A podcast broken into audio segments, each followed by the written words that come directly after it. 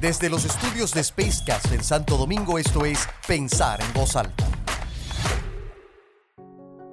Los 10 grandes enemigos, tercera y última parte. En el episodio anterior revisamos los primeros 5 grandes enemigos a la hora del manejo de crisis. Y en este episodio revisaremos los 5 últimos para completar los 10. Si seguimos en la cuenta, el sexto gran enemigo al que nos enfrentamos en las organizaciones para el manejo de crisis es la subcapacitación. El liderazgo es un elemento primordial en el manejo de toda situación de crisis. Es imprescindible contar con las personas de perfil apropiado para el manejo gerencial y comunicacional de una crisis. De allí la importancia de contar no solo con la estructura funcional de los equipos de atención de crisis o de respuesta rápida, sino que dentro de ellos tenemos que contar con los individuos cuyas capacidades y habilidades hayan sido desarrolladas en el tiempo para enfrentar estas situaciones. Esto supone tomar en consideración la capacitación que esos equipos y sus miembros requieren, tanto desde el punto de vista como equipo, este, de la interacción entre ellos que se debe dar para la toma de decisiones, como en el plano individual donde sus competencias comunicacionales y sus competencias gerenciales son determinantes para poder ser efectivos a la hora del manejo de una situación de crisis. Es necesario comunicar a partir de las actitudes los mensajes necesarios e indispensables tanto hacia adentro como hacia afuera de la organización para reforzar confianza en la organización que está tratando de salir de una situación compleja. Y esto supone la preparación comunicacional de estos individuos para que luchen contra el enemigo generalmente presente, que es esa poca inversión de tiempo y recursos que se traduce en subcapacitación de las personas. Generalmente esta condición proviene de la falsa creencia de que los gerentes, por ser gerentes, tienen las capacidades de manejarse ante situaciones de presión. Ante las cámaras de televisión o para dar una declaración cuando nos acechan los medios en el medio de una crisis. O cuando nos toca ir a un cuerpo legislativo en el marco de una interpelación. Pero situaciones como estas no son propias del rol gerencial cotidiano. Y en consecuencia muchos de nuestros gerentes no están preparados para ese tipo de circunstancias más allá del business as usual. El séptimo gran enemigo es la desalineación la desalineación que además produce incomunicación. Esa desalineación e incomunicación tienden a convertirse en un temible enemigo, pues la primera es el resultado de la falta de coordinación en las actuaciones de toda índole y particularmente la comunicacional entre los voceros oficiales y no oficiales de una organización en crisis, lo que termina por destruir mucho del esfuerzo previo en la definición de estrategia. La inconsistencia comunicacional genera una menor percepción de control y con ello mina la confianza que se busca proyectar en la capacidad de resolución que tiene la organización para poder solventar una situación. Ello supone la necesidad de comenzar por proveer los mensajes que permiten una comunicación fluida al interior de la organización y, sobre todo, de cara a dotar a los voceros no oficiales de un mínimo de recursos con los que puedan manejar su interacción diaria con sus propias audiencias o sus círculos de influencia, incluyendo, por cierto, sus familias. Por otra parte, la incomunicación que se genera entre la organización y sus audiencias debe ser trabajada con la apertura de canales y medios eficientes, bien sea aprovechando los existentes o abriendo canales extraordinarios que deban ajustar su periodicidad y su frecuencia según las necesidades del momento.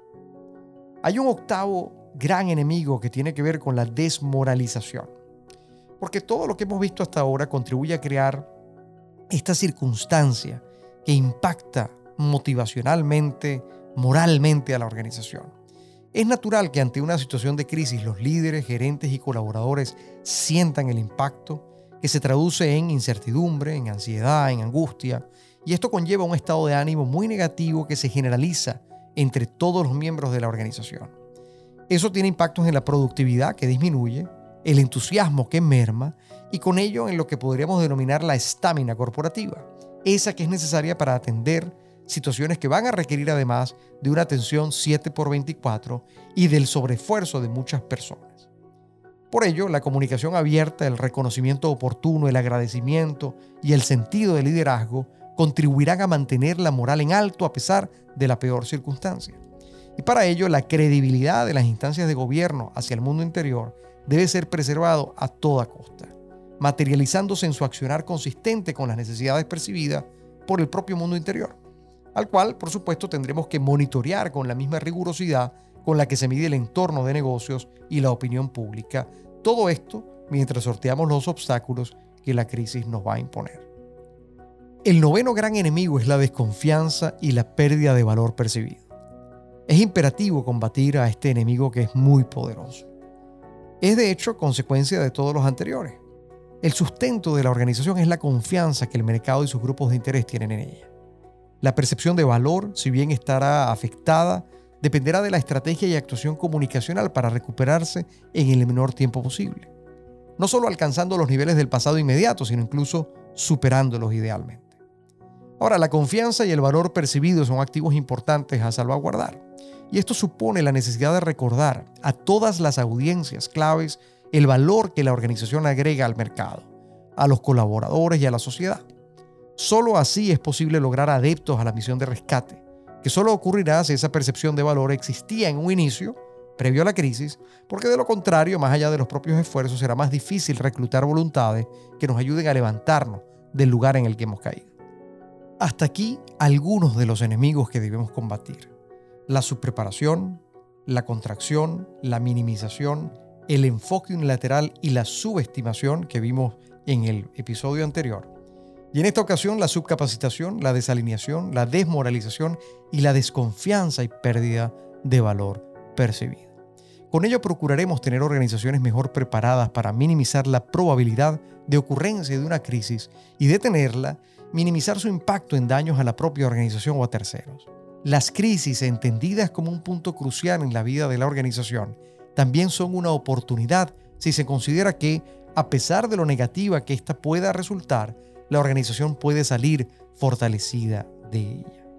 El incremento en su visibilidad a partir del alto perfil para el momento colocará su nombre en la palestra y generará expectativa de respuesta y liderazgo que, de ser adecuadamente ejecutada, podrá reforzar la consistencia de su reputación y ayudar a construir en positivo a pesar de la adversidad que presente la coyuntura. Así también, permitirá articular una serie de relaciones que tal vez eran inexistentes o inobservables para el momento y que obligarán a hacer aquellos cambios necesarios para mejorar la forma de operar generando beneficios a futuro. Pero vimos nueve casi se me olvidaba, el décimo enemigo, probablemente sea usted. Si después de escuchar esto no decide asumir un rol activo en promover una mejor preparación para enfrentar lo que inexorablemente el destino tiene preparado para su organización. Mi nombre es Tony da Silva y esto fue Pensar en voz alta